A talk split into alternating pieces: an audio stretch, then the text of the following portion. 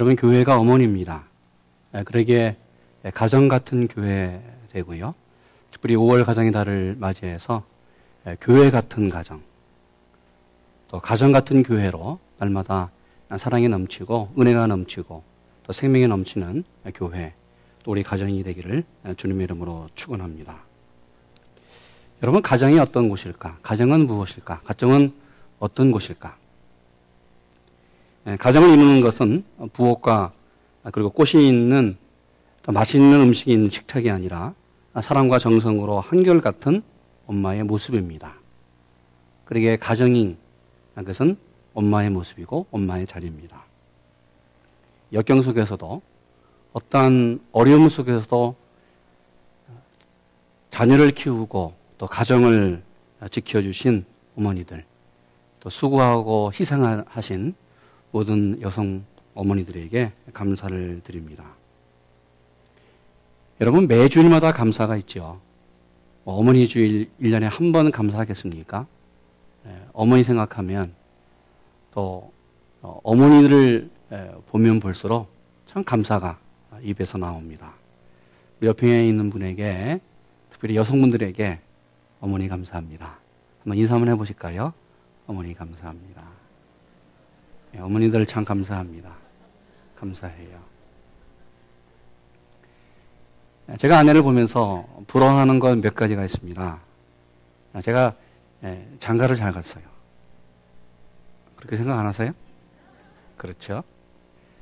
제가 아내를 생각하면서 참 부러워하는 건 몇 가지가 있는데 그 중에 아주 제가 부러워하는 것이 있습니다. 그것은 저희 장인 어른을 아버지라고 부르지 않고 아빠라고 불러요. 아빠. 네, 결혼하기 전부터 제가 연애할 때 그리고 결혼한 후에도 또 우리 아이 셋을 낳고도 만나서 그리고 전화를 할 때도 아빠. 저희 아내가 아버지라고 부르는 경우를 제가 많이 못 본 것 같아요. 예, 그런데 저는 지금까지 제 아버지를 아빠라고 부른 적이 한 번도 없어요. 예, 그리고 심지어 지금 살아계시는 우리 장인 어른도 제가 아빠라고 부르고 싶은데 부르지 못해요. 부녀 관계가 여러분 지금 젊은 분들이 아버지를 아빠라고 부를 때에 참 부러웠습니다. 지금도 부러워요. 그만큼 그 사이가 가까워 보였기 때문에. 부모는 잘 알고 있는 말씀입니다. 너무나 잘 알고 있기 때문에 뭐 설교 더 이상 어떤 설교를 할까 고민이 많아요. 성경 공부 시간에 주일 학교에 그리고 어, 귀에 있을 때마다 오늘 누가복음 15장 말씀은 많은 목회자들이 수없이 던졌던 말씀입니다. 제가 말씀을 묵상하면서 또 설교를 준비하면서 참 깊이 말씀 속에서 발견하지 못한 진리가 몇 개 있었습니다. 몇 가지 질문이 있어요. 이런 본문을 보면 주님은 아버지와 두 아들 그리고 이 가정에 나오는 종들 그리고 멀리 타국에서 살았던 모습들을 쭉 얘기를 해요. 근데 한 분이 빠져 있어요. 어머니가 안 나와요. 오늘 이 사건에서 이 가정에서 어머니는 어디 있을까? 왜 사건에서 어머니는 어, 나오지 않을까? 주님은 아버지만 말하고 있고 어머니는 말하지 않을까? 그 이유가 뭐예요? 네? 아, 그래요? 그럴까요? 여러분, 보셔야 돼요. 성경은 주님에 대해서 주님이 귀한 말씀을 증거하고 있는데 오늘 어머니에 대해서 말하지 않아요. 그러면 오늘 본문이 말하고 있는 아버지는 어떤 분일까? 어머니는 말하고 있지 않은데 도대체 주님이 말씀하고 있는 이 사건에서 이 가정에서 아버지는 어떤 분일까? 이러하는 것처럼 오늘 이 본문에 나오는 아버지는 하나님 아버지입니다. 주님은 오늘 본문에서 아주 이상한 아버지를 말씀하고 있어요. 유대인들의 전통과 간섭에서 이 문화에서 본문의 아버지는 너무나 이상한 아버지예요. 정상적인 아버지가 아닙니다. 왜요? 그 이유가 무엇일까? 이상한 아버지, 도무지 정상적으로 받아들일 수 없는 아버지의 모습이 오늘 본문의 아버지입니다. 둘째 아들은 날 아버지에게 요구합니다. 자기 몫으로 어, 돌아올 유산을 달라고 강력하게 요구해요. 12절 둘째가 아비에게 말하되 아버지와 재산 중에서 내게 돌아올 분깃을 내게 주셔서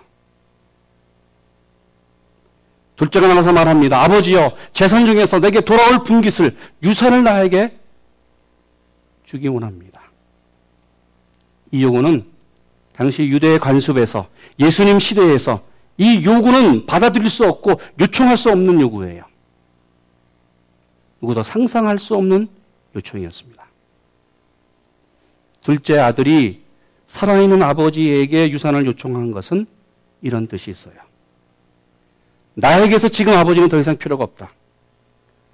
아버지는 지금 살아계시지만 죽은 존재나 마찬가지다. 그러게 아버지, 더 이상 나에게 아버지라고 요청하지 마시고, 말하지 마시고, 아버지, 아버지가 갖고 계시는 유산, 나에게 좀 주시오. 유산 받으면 아버지와 아들의 관계는 끝나요. 더 심하게 말하면 아버지 돌아가시는 것이 더 낫지 않습니까? 유산은 반드시 아버지가 돌아갔은 후에만 받을 수가 있어요. 여러분 이런 아들은 당시 유대 전통에 의하면 그 사회에서 추방을 시켜야 돼요. 왜요? 이 아들은 가정을 지금 파괴하고 있습니다. 가정의 질서를 파괴하고 있어요. 만약 이 아들이 살아있어서 이 가정뿐만 아니라 그 지역, 동네 사회를 이러한 영향을, 악영 영향을 미친다고 한다면 여러분 사회가 파괴되기 시작해요. 가정이 무너져요. 그러게 정상적인 아버지라고 한다면 당시 유대 사회에서 아들을 불러서 정말 아들의 눈에서 눈물이 확 쏟아지도록 혼을 내야 돼요. 정말 호되게 혼을 내야 됩니다. 다시는 이런 말이 나오지 못하도록 이러한 불효 자식 그럴 수 있느냐? 말씀으로 양육하고 호되게 야단을 쳐야 됩니다. 이것이 정상적인 아버지예요. 그런데 본문에 오늘 아버지는 이상한 아버지입니다. 아버지는 자신에게 요구하는 재산의 분깃 두 아들에게 각각 살림을 나누어 주었습니다. 아들의 요청을 물리치지 않았습니다. 아비가 그 살림을 각각 나눠 주었다. 아버지는 둘째 아들이 요구하는 유산에 대한 요청, 아들의 마음과 의도를 알고 있었습니다. 아니, 분명히 그 아들이 잘못된 걸 또 알았습니다. 그런데도 아버지는 아들을 사랑하기에 그 요청을 들어줍니다. 여러분 그렇죠? 세상에서 자녀 이기는 부모가 없습니다. 여러분 자녀 키워보면 아시지요?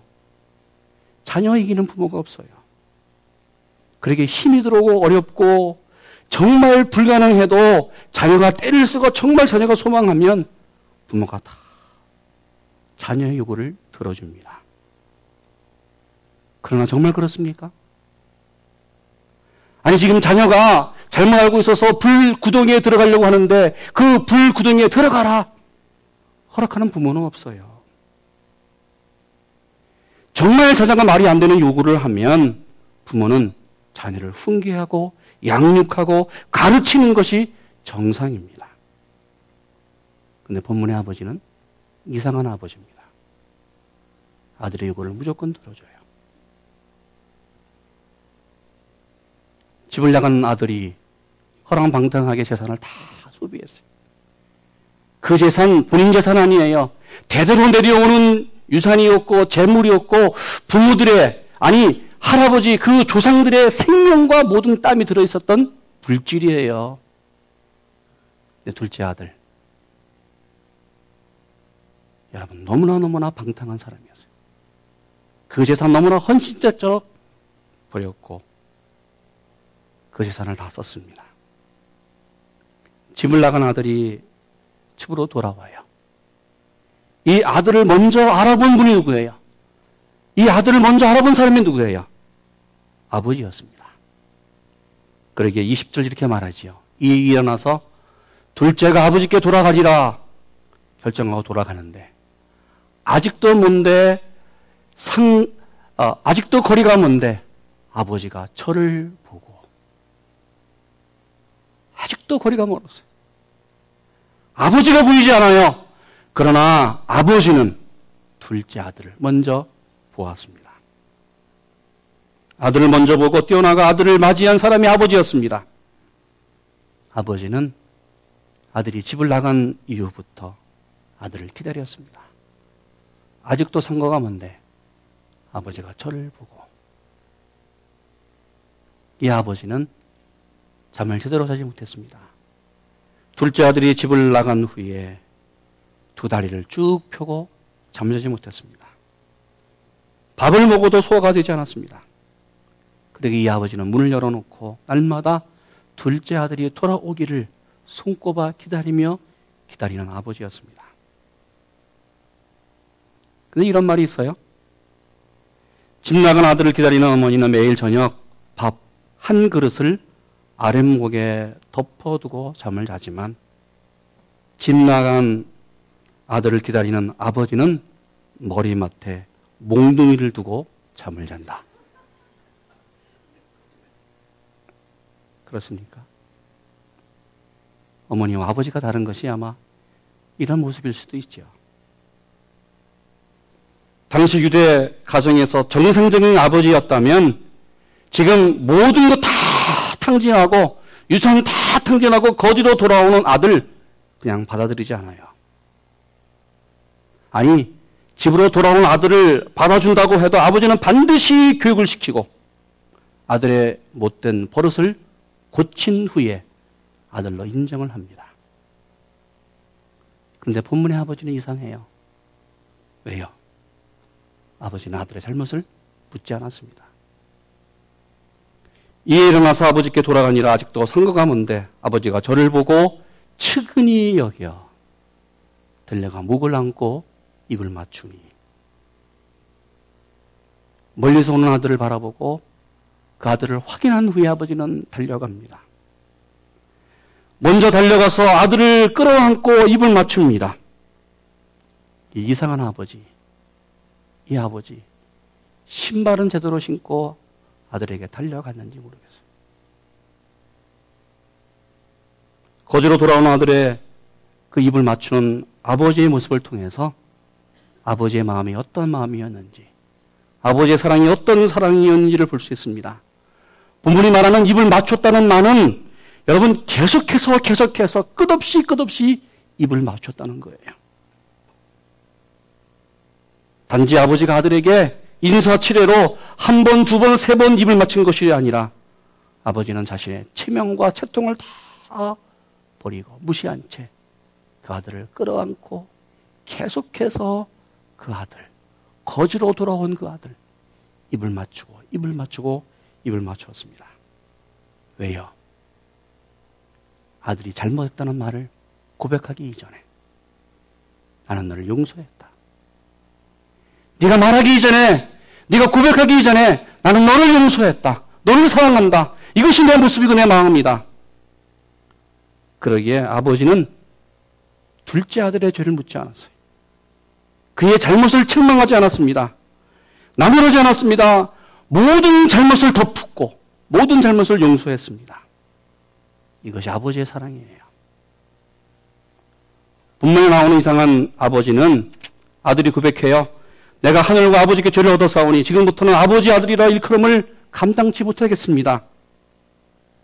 이 아들이 고백하자 아들을 종이 아니라 자신의 아들로 회복시킵니다. 그리고 21절 이렇게 말하지요. 아들이 가로되 아버지 내가 하늘과 아버지께 죄를 싸우니 지금부터는 아버지의 아들이라 일컬음을 감당치 못하겠습니다. 아버지는 종들에게 이르되 제일 좋은, 제일 좋은 옷을 꺼내 내어다가 입히고 손에 가락지를 끼우고 발에 신을 신기라. 그리고 살찐 송아지를 끌어다가 잡아라. 우리가 먹고 즐기자. 아버지는 가장 좋은 옷을 아들에게 입혔습니다. 손에 가락지를 끼우고 거지로 돌아온 신발도 신지 못한 그 아들 신발 신켜주면서 아니 그 아들을 위해서 가장 좋은 소를 잡아 잔치를 베풀어 주었습니다. 자신을 배반하고 자신을 무시하고 정말 모든 재산을 탕진하고 거지로 돌아온 아들. 온 동네가 이 문제한 아들을 비난하고 받아들이지 못한다고 하더라도 아버지는 다시 아들로 인정했어요. 아들로 인정하고 그를 회복시켜 주었습니다. 그럼 여러분, 이 말씀에서 어머니는 어디 있을까? 이 비유에서 어머니가 나오지 않은 이유는 무엇일까? 왜 주님은 이 사건에서, 이 말씀에서, 이 비유에서 어머니를 말하지 않았을까? 주님은 이 말씀에 이상한 아버지를 등장시킴으로써 하나님 아버지가 누구인지를 보여주고 있습니다. 당시 유대인에게 이 말씀은 충격적인 보고였습니다. 충격적인 말씀이었습니다. 충격적인 비유였습니다. 이런 본문을 보면 누가복음 15장 2절에 주님과 대화하면서 원망하는 바리새인과 서기관들이 나와요. 그러면서 그들에게 오늘 주님은 7절 말씀에 이런 양에 대해서 얘기하면서 하나님의 나라는 이런 것이다. 천국은 이런 것이다. 천국에 대한 이야기를 구체적으로 비유로 말씀합니다. 오늘 이 사건은 이 비유는 천국 하나님의 나라에 대한 이야기입니다. 당시 유대인들은 본문에 나오는 아버지를 생각할 수 없었어요. 이런 아버지는 존재하지 않아요. 이상한 아버지입니다. 아니, 본문에 나오는 아버지가 하나님이라고 한다면 당시 유대인들은 더더욱 이 하나님을 받아들이고 생각하고 이해할 수 없었습니다. 왜요? 당시 유대인들이 생각하는 하나님은 전능하신 하나님, 위대하신 하나님이었습니다. 그러기에 빈틈없이 오차 없이 한치 오차도 없이 빈나감을 허용하지 아니하는 완벽하신 하나님이었습니다. 그런데 주님은 오늘 본문에서 이런 하나님 아버지를 말하지 않습니다. 예수님이 보여주신 아버지는 유대인들이 받아들이기 어려울 만큼 파격적인 아버지였습니다. 오늘 주님이 보여주신 하나님은 정말 받아들일 수 없는 하나님이었습니다. 그러게 예수님의 유대교 지도자들에게 배척당한 가장 큰 이유가 바로 이런 모습으로 하나님을 보여줬기 때문에 오늘 주님이 당시 종교 지도자들에게 배척을 당합니다. 주님은 하나님의 누구인지, 아버지가 누구인지, 아니, 하나님 아버지가 누구인지를 구체적으로 보여줍니다. 그러면 주님이 보여주는 하나님 아버지는 어떤 분일까? 오늘 제가 여러분 주보 앞면에 하나님 아버지에 대해서 설명했습니다. 하나님 아버지는 인간의 죄악에 분노하신 분이 아닙니다. 아파하신 분입니다. 하나님 아버지는 사람을 심판하고 징계하시는 분이 아니라 끝까지 참으시고 인내하시고 기다리시고 용서하시는 분이십니다. 하나님 아버지는 상처난 우리를 싸매 주시고 치유하시며 회복시켜 주시는 분입니다. 하나님 아버지는 쓰러진 우리를 사랑으로 다 안아서 다시 일으켜 세워 주시는 그분이 하나님입니다. 그러기 하나님 아버지는 사랑이 많으신 어머니와 같은 분입니다. 성경은 여러 곳에서 하나님이 어머니였다. 어머니의 모습으로 어머니로 오늘 우리에게 말하고 있습니다. 그러게 이사야서 40장 46장을 보면 야곱의 집이여 이스라엘 집에 남은 모든 자여 나의 말을 들을지어다. 내 배에서 나무로부터 내게 안겼고 태에서 나무로부터 내게 풍기는 너희여 너희가 노년에 이르기까지 내가 그리하겠고 백발이 되기까지 내가 너희를 품을 것이며 내가 지었은즉 안할 것이고 내가 품을 것이요 너를 구원해 내리라고 말합니다. 하나님은 어머니입니다. 하나님, 하나님이 나를 만드셨고, 하나님이 배에서 나를 어, 이 세상에 태어나게 하셨고, 하나님의 배에서 나를 안아주시고, 하나님께서 나를 백발이 되기까지 우리를 품어 안아주시는 분이 아버지 하나님입니다. 그리고 이사야 66장 11절, 너희가 젖을 빠는 것 같이 그 위로하는 품에서 만족하겠고, 젖을 넉넉히 빤 것 같이 그 영광의 풍성함을 임하여 즐거워하라. 이사야 선지자는 하나님을 어머니로 말하고 있습니다. 어머니의 모습으로 말하고 있습니다. 우리는 어머니의 품에서 젖을 빠는 것처럼 하나님의 품에서 사랑을 빨고 사랑을 먹고 성장하면서 살아가는 모습이 바로 우리라고 말하고 있습니다. 하나님 아버지는 어머니가 자식을 품는 것처럼 지금 우리를 품어주고 있습니다. 그러기에 우리를 안아주시고, 우리를 길러주시고, 우리의 잘못을 용서하시고, 사랑하시고, 끝까지 참으시고, 구원해 주시는 분이 아버지 하나님입니다. 주님은 그렇게 멀리 있는 하나님, 도무지 하나님 앞으로 나갈 수 없는 그러한 인간들, 그들에게 하나님 아버지를 보여주기 위해서 이 땅에 왔습니다. 말씀이 육신이 되어 이 땅에 오신 하나님. 그러면서 하나님이 어떤 분인지를 구체적으로 보여줘 주신 말씀이 있습니다. 여러분, 우리가 암송하는 주기도문 있지요. 하늘에 계신 우리 아버지요. 하늘에 계신 우리 아버지. 성경이 말하고 있는 이 번역은 헬라어로 번역이기 때문에 아, 파르테, 아버지라고 번역이 됐습니다. 그러나 주님이 사용하신 말씀은 아람어였습니다. 아람어에서 주님이 사용하시고 고백한 말씀은 아버지가 아닙니다. 그것은 아빠, 아바 라는 아람어는 아빠예요. 우리말로 아빠입니다. 어린아이가 아버지에게 아빠, 아빠 고백하는 것처럼 주님은 하나님을 아빠로 고백했습니다. 그러기에 원칙적으로 우리가 고백할 때 하늘에 계신 우리 아빠라고 고백을 해야 돼요. 예수님은 하나님을 아버지라 부를 때 아빠로 불렀습니다. 왜요? 주님은 누구도 부르지 못했던 하나님을 아빠로 왜 불렀을까? 대답이 하나예요. 주님은 하나님을 너무나 친밀한 분으로, 너무나 친밀하게, 너무나 가까이 있는 분으로, 너무나 함께 있는 분으로 체험하고 살았습니다. 그러게 유대인이 알고 있었던 전능하신 하나님, 그러게 사람이 도저히 접근할 수 없는 그 하나님 아버지가 아니라 날마다, 날마다 가까이 계시는 분, 날마다 아빠로 고백할 수 있는 그 하나님. 그분이 주님에게 바로 아빠였고 하나님이었습니다. 여러분, 하나님은 지금도 우리와 함께 하십니다. 믿습니까? 전능하신 하나님, 위대하신 하나님 맞아요.